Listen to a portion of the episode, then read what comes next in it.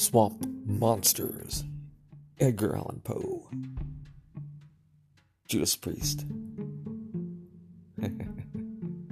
things that go bump in the night, aliens, UFOs, and just general creepiness.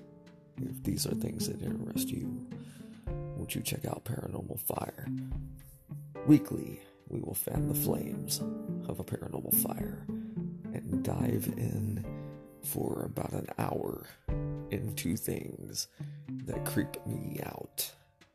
Sounds like a fun time to you. Stay tuned.